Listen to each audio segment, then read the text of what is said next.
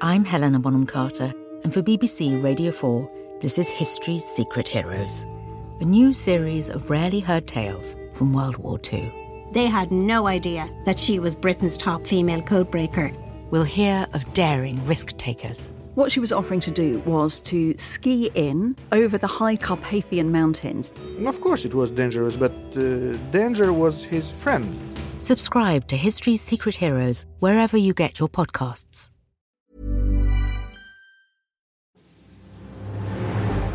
Good day and welcome to the News Meeting, the podcast that brings you into the newsroom to hear the arguments that happen in meetings just like this every day. I'm Ed Balls, former Cabinet Minister, former Shadow Chancellor, now a regular presenter on ITV's flagship breakfast show Good Morning Britain.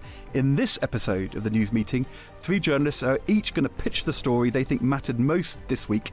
Then together, we're going to make sense of that story, interrogate it, and at the end, it's my job to try to make a judgment about what the running order should be. So, from Podimo and Tortoise, this is the news meeting.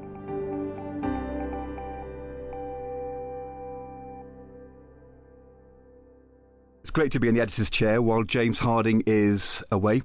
Back to journalism for me. I started at the Financial Times in the early 90s, back on um, TV now doing journalism on breakfast TV. But of course, for 20 years in between, I was actually in politics at the Treasury, an MP, a cabinet minister, and uh, in government and in opposition. I came to see that what people care about is hugely shaped by what they are reading and seeing on the television. The judgments made in this newsroom shape people's perceptions and then the forward policy debate. So, what we're deciding here is going to be really important.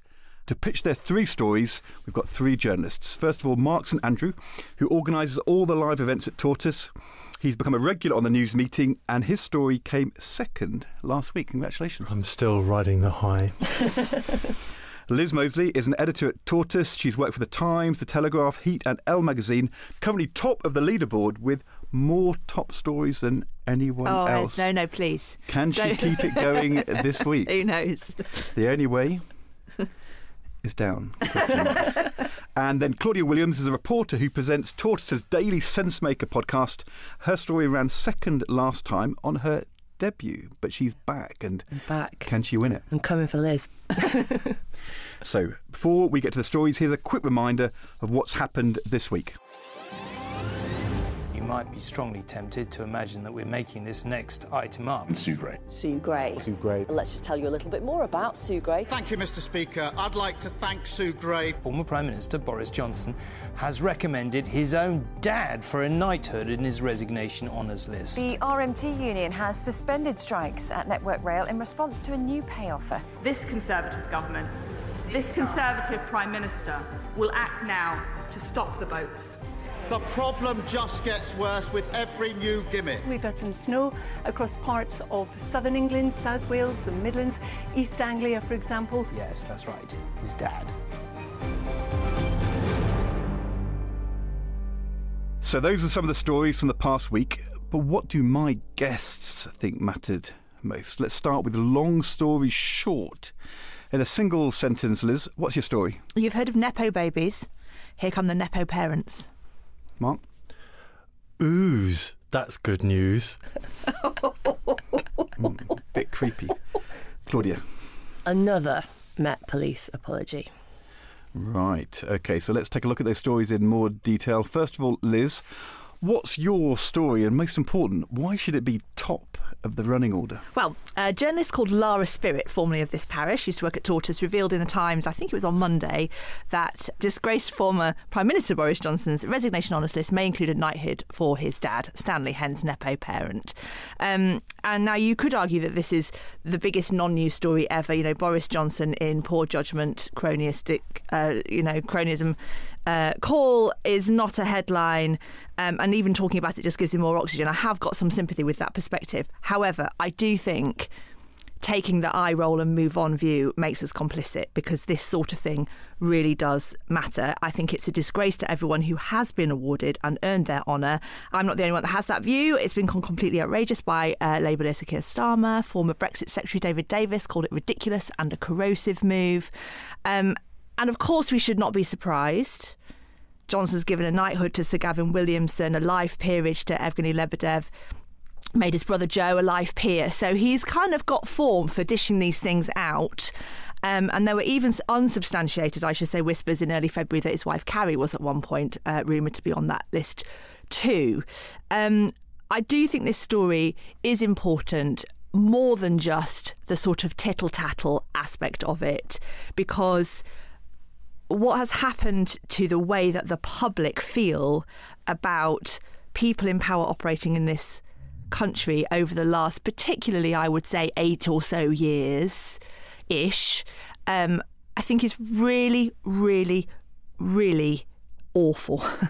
and it really matters that we have a government that people believe in and can trust. It really matters that we have a system of organising ourselves as a country and governing ourselves as a country that has uh, standards and decency and objectivity and all of those things that I think objectively we should uh, protect and believe in. And whatever you say about the honour system per se, whether it's a nonsense or not, at the moment that's the system that we have. And so to have guardrails in place that, that function um, to prevent it being abused in the way that uh, if, if uh, Stanley Johnson does indeed receive a knighthood, I, I would believe that would be an abuse of the system. I think it really matters. I did like you at the beginning, kind of struggled to care a bit. you know, really. Uh, also, isn't it isn't it a bit pathetic? I mean, if you're Stanley Johnson, I mean, why does he want a knighthood? From his from his son, I mean, isn't it kind of like the worst, you know, the worst way possible to get slightly damning with faint praise a little bit i guess i think there's an interesting element of this too because Sunak's in a difficult position now. He had a really good week, I think, last week with the Windsor framework. It seemed like, you know, here comes a sensible person, grown up approach, doing difficult things, a little bit like politics as was. And then now, all that dirty, nasty Johnsonian mess sticks to him. And he's got a bind because you might say he could use Johnson's desire to give his dad a little treat with the Sir title as a bargaining chip to help him curry favour with parts of the party that might not be so friendly towards him at the moment.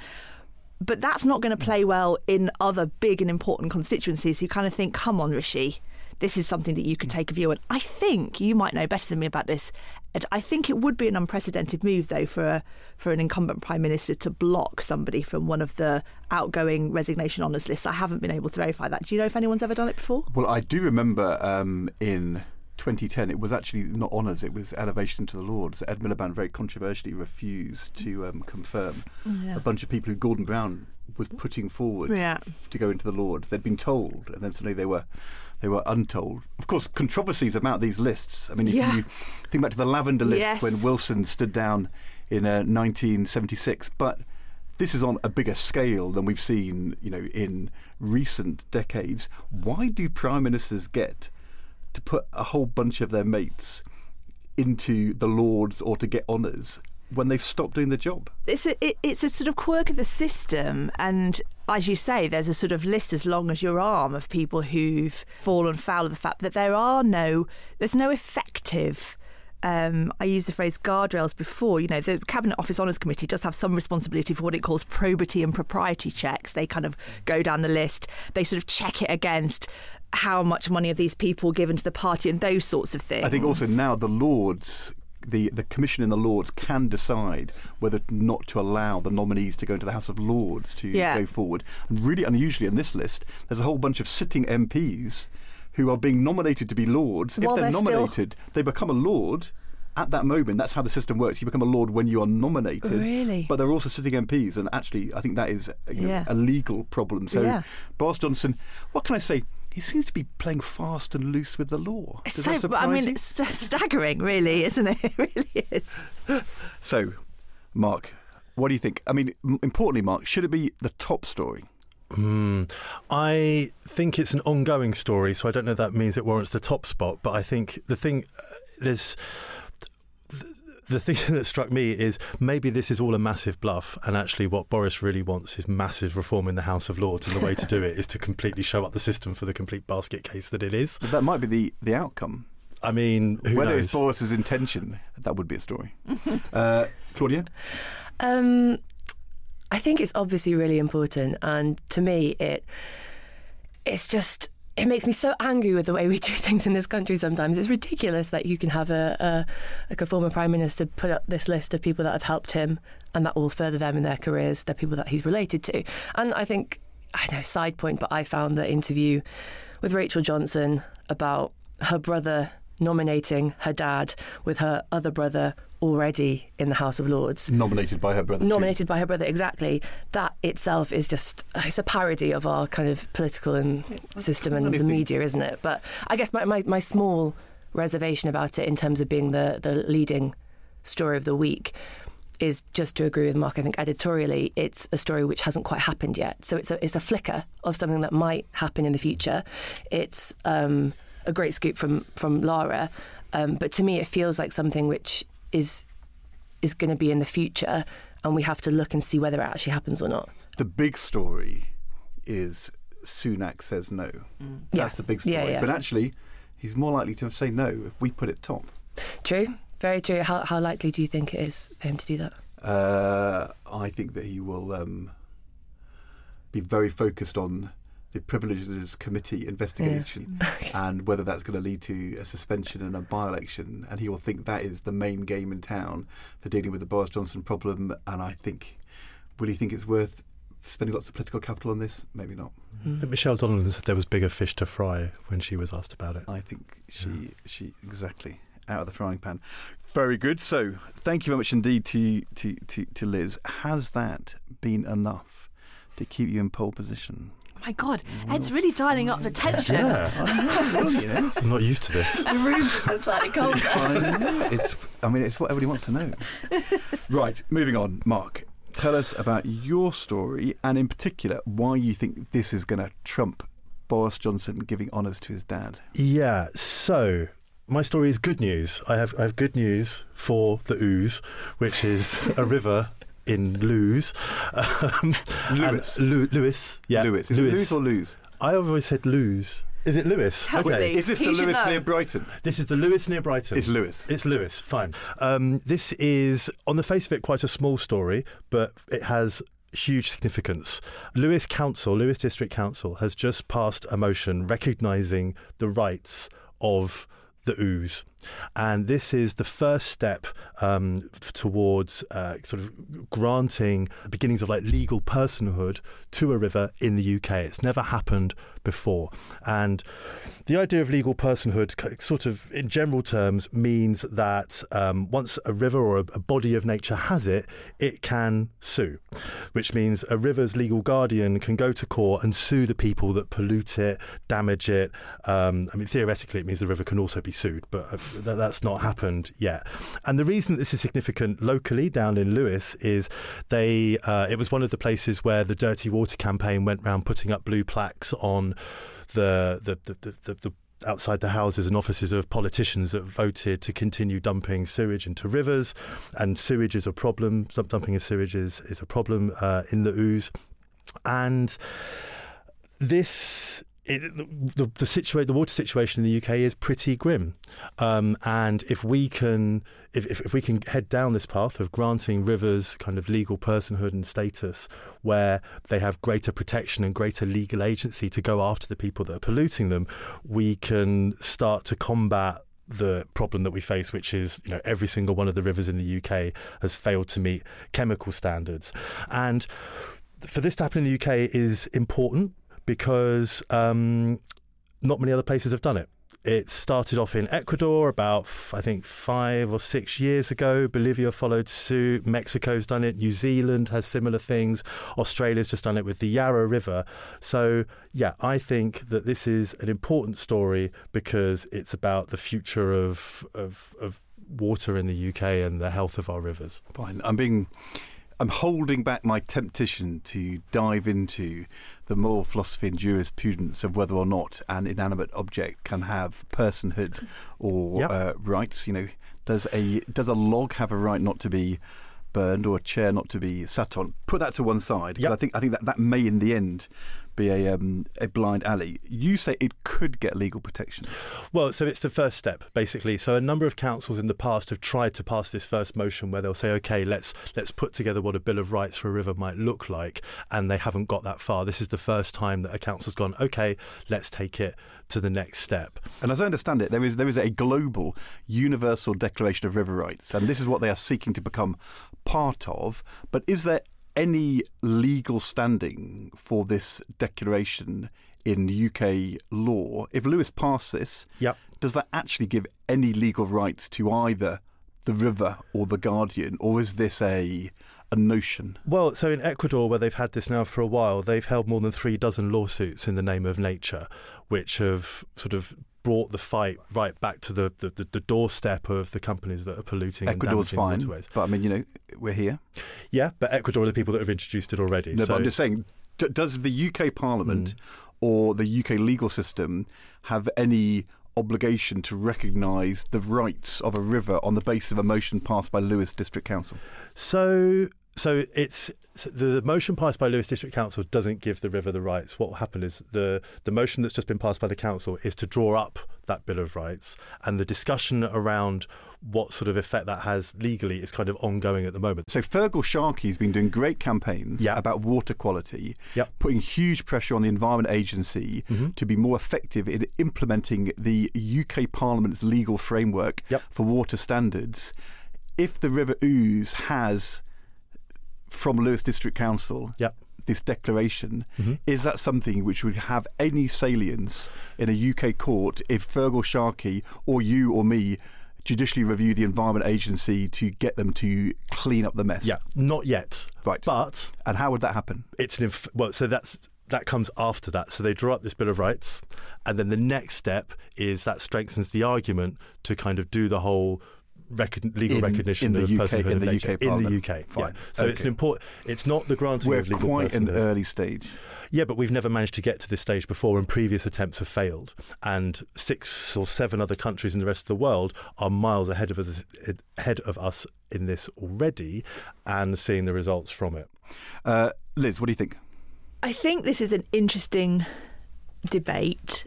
I only understood about half of it, so someone else. I think I, I, I, I, I think I'm with Ed in that I'm I'm somewhat cynical about the practical applicability of rights and responsibilities to something that is inanimate. I, I, I think that's hard in, in practical terms. And I think that, but I am very interested in the Feargal Sharkey. That Exactly. whole river chat seems to have really significantly upped the ante in the last couple of years. There's lots and lots of really good and important work happening, but there are so I'm I'm kind of more interested in rather than newfangled sort of slightly magical thinking legal work, which is how this feels to me at Lewes. I'm interested in the sort of failure of the existing structures which speak to responsibilities of corporations and water companies, responsibility of local councils, all of that stuff obviously isn't quite working somehow. So if we really want to make a difference quickly, I'd be more inclined to look at that stuff than trying to confect something new and s- that seems slightly like I say yeah, I mean, support, magic. p- supporters of it would say that having something like a river recognised as a legal entity, yes, it's a weaker step than full on legal personhood, but it has potential to kind of change the way that, that people and society relate to that Who gets river. to be the guardian of the river? So, a trust, potentially. Do you get a cloak? I mean, or Do you maybe have to a wear a- hat, wear a yeah, crown? wetsuit, who Yeah. knows? But- I mean, presumably, presumably the, the, the, the, the land. I actually don't know the answer to this. My presumption is it's the crown. Um, Claudia. Well, I don't know huge amounts about moral philosophy or jurisprudence, um, but I do remember a previous episode of this podcast where Mark said, and I quote, about a different story. I can't pretend I care that much about the countryside. It seems too remote.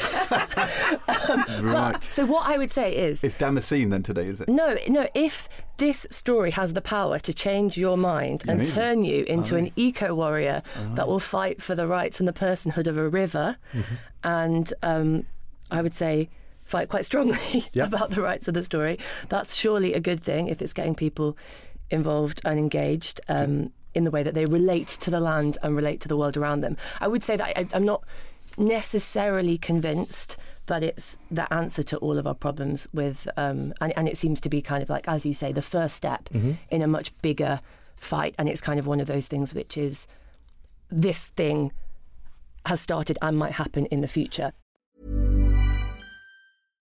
One size fits all seemed like a good idea for clothes. Nice dress. Uh, it's a it's a t-shirt. Until you tried it on. Same goes for your health care. That's why United Healthcare offers a variety of flexible, budget friendly coverage for medical, vision, dental, and more. So, whether you're between jobs, coming off a parent's plan, or even missed open enrollment, you can find the plan that fits you best. Find out more about United Healthcare coverage at uh1.com. That's uh1.com. It's that time of the year. Your vacation is coming up. You can already hear the beach waves, feel the warm breeze relax, and think about work. You really, really want it all to work out while you're away. Monday.com gives you and the team that peace of mind. When all work is on one platform and everyone's in sync, things just flow wherever you are. Tap the banner to go to Monday.com. There's never been a faster or easier way to start your weight loss journey than with PlushCare PlushCare accepts most insurance plans and gives you online access to board-certified physicians who can prescribe FDA-approved weight loss medications like Wegovy and Zepbound for those who qualify. Take charge of your health and speak with a board-certified physician about a weight loss plan that's right for you. Get started today at plushcare.com slash weight loss. That's plushcare.com slash weight loss. plushcare.com slash weight loss. let's go to our third story and see whether this can um, knock uh, Mark and Liz's stories off the top. Claudia, what's your story? Why should it lead the news? So, earlier this week, Wayne Couzens, uh, the serving police officer who was convicted of murdering Sarah Everard last year, he was sentenced to 90 months in prison for three cases of indecent exposure. Um, all three of those cases had been previously reported to the police, but nothing happened about them. One of those um, cases, one of those incidents, took place just a few days before he murdered Sarah Everard. And in that case, that instance, um, police were actually given his car registration plate, his credit card details, um, which obviously included his name, um, but nothing happened. The woman who reported it was only contacted after Sarah died um, after Sarah was murdered, I should say. Um, the judge in that case went as far as saying that the police's failure to investigate the, these reports of indecent exposure may have emboldened Couzens to go on to murder Sarah Everard. Um, and then to kind of add to this bigger picture story, after the trial ended, the IOPC released a series of racist, sexist WhatsApp messages that Couzens had sent that were part of this WhatsApp group, um, and that information had been held back because of reporting restrictions. And those messages again show that his fellow officers knew what he was like, what he was saying, and and did nothing um, about it. Um, and what I would say is that it's so easy to be desensitized with stories like this, and I admit that I am guilty of that. I think when I first saw, saw this story, I almost dismissed it as another Met Police story, and that's why I mentioned that at the beginning. Another Met Police apology because you, you it's so tiring to hear these stories. But the more I read about it, and the more I realise that that is just we can't do that. We have to look these things in the eye just because they are uncomfortable or tiring. You, you kind of have to keep looking at them. Um, and I think this one in particular brings together so many different threads um, of what is wrong with our policing system, but also how we deal with um, things like indecent exposure, violence against women and girls, and also how we report on the police and how the police allow us to report on them. I mean, this was all things which happened three years ago. Mm. So, you know, devil's advocate, from a news point of view, is this news? Yeah, absolutely. Uh, particularly with the WhatsApp group, we've not been able to talk about it properly until the this trial happened. And I think the point about, um, I mean, so many criminal cases happened years ago, and they they make news when you're able to talk about them and someone has been convicted, and that is the moment for victims. But I think, particularly in, in this instance, it's an opportunity to talk about indecent exposure, actually. And I'm, I'm really trying to avoid the word flashing because I think when we, we talk about flashing, it ends up being kind of like a punchline, or you think of like a man in a long coat, and it and it is this kind of like wink, wink, nudge, nudge thing. And actually, sure. flashing is like a terrifying, threatening thing that is generally about power. And as we know, quite often can escalate and lead to other crimes.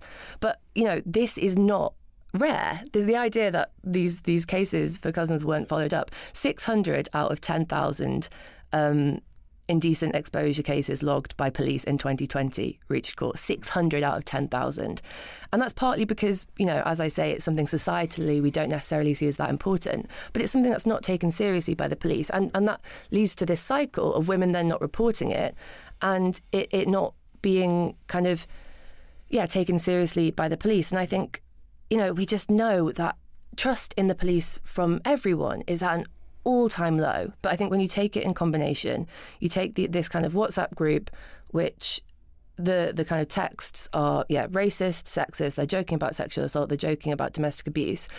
All the other WhatsApp groups that we've, we've probably all read the messages from the the sentencing of David Carrick. Um, last month, who was also the, the Met police officer who was um, sentenced for a whole slew of different sexual assault cases it's absolutely no surprise that people have no faith in the police. But I also think, you know, it just reveals how broken the system is for for not just women but for everyone.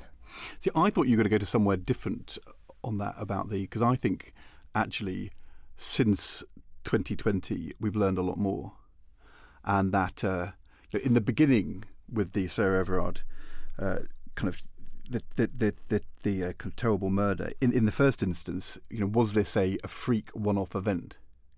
You then see in the case of David Carrick mm. that actually David Carrick had been doing this, what he was doing, raping and manipulating people for for you know for years, and regularly during that time.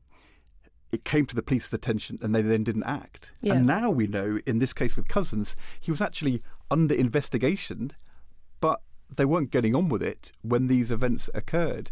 So actually, the thing here in those um, isn't the scale mm. of it, but also the fact that the police have not been taking seriously allegations against serving police officers.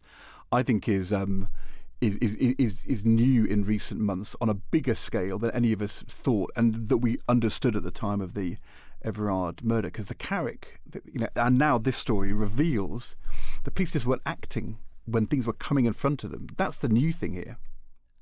I'm not sure I agree, actually. I think we knew that, and I think the Centre for Women's Justice had already proved before before 2020 they had done huge amounts of work on actually the the kind of um, uh, actions of police officers. I think right. the scale has become much more obvious, as you say, because people are reporting, and obviously because the Met Police is. Um, having to act. But I don't necessarily. I think I don't necessarily think this is new about, information. I was, it's more, I, I was more thinking about our our you know our, our listeners and viewers, whether actually they are suddenly realizing that this is actually more systemic on a bigger scale than most people had realized before. That's right. Yeah, probably probably more systemic. I'm trying to help on, you on here. I'm, I'm, I'm, trying to get to the top of the news here. You see, I'm trying to think. I know, but what, I also, what is I don't new want thing? You know, if you say we've known this all for years, well, fine, let's write a column. But actually, the question here is: is it you know what what makes it the top of the news? Liz? This is difficult to. We can't solve it in this room. If we could, that would be a really. that would be the world's best ever podcast. Um, I think I'd say a couple of things. If you are somebody, perhaps like Claudia is, and like I am, who has been in and around this type of investigative work and reporting for years, we do forget that, to your point about the wider public, the idea that serving police officers could be known to be violent and dangerous, abusive men rapists and murderers, you know, the really bad kind, um, and that their colleagues would know that and not do anything about it. I think that and that that and there is a system that operates not just in the Met, it's not just the Met, it's police forces, you know, wider than that, um, that protects those men. I think that is really that that is new. It's a thing to. It's a really difficult thing to come to terms with as an ordinary person, whether you're a woman or a man.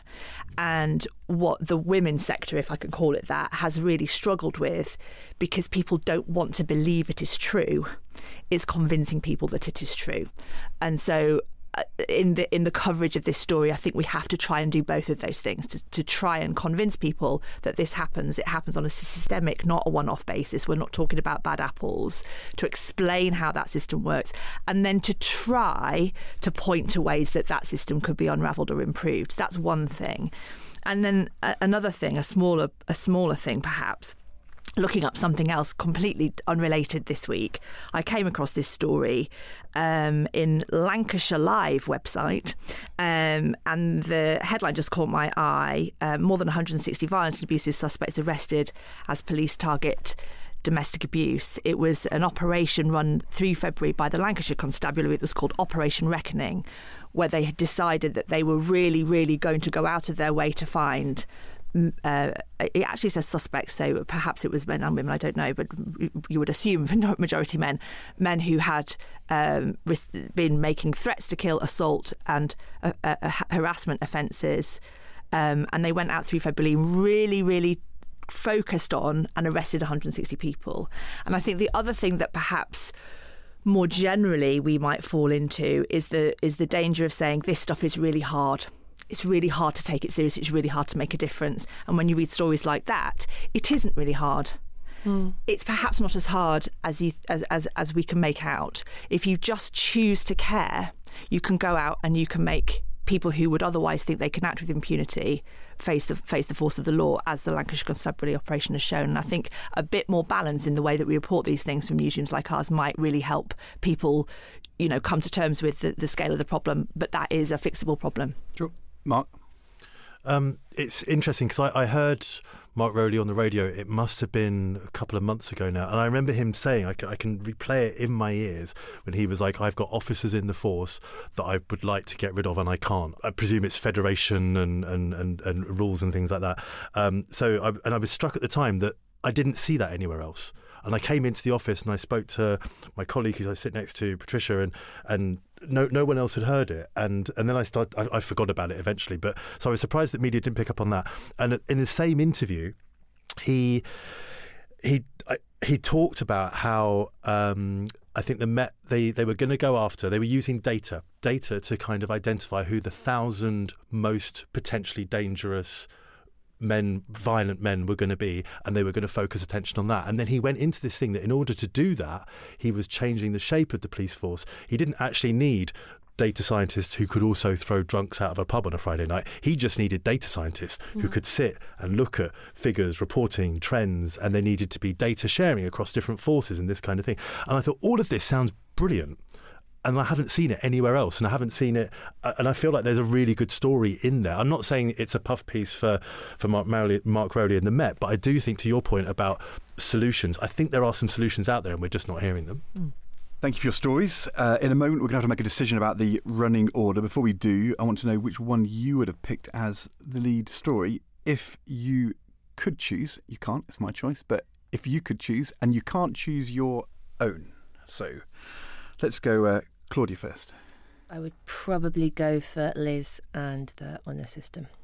I think it is one of those stories that is revealing of the kind of problems and difficulties within our current political system and actually looking at how people you know trust our politicians and what they're doing with that trust is really important for us as a newsroom and for kind of newsrooms all over the country very good. Mark? Uh, I'm going to go with. I think I'm going to go with Claudia's story. Yeah, the Wayne Couzens story. I think just because it's a gateway to so much bigger, sort of untold stuff around the Met Police. Yeah.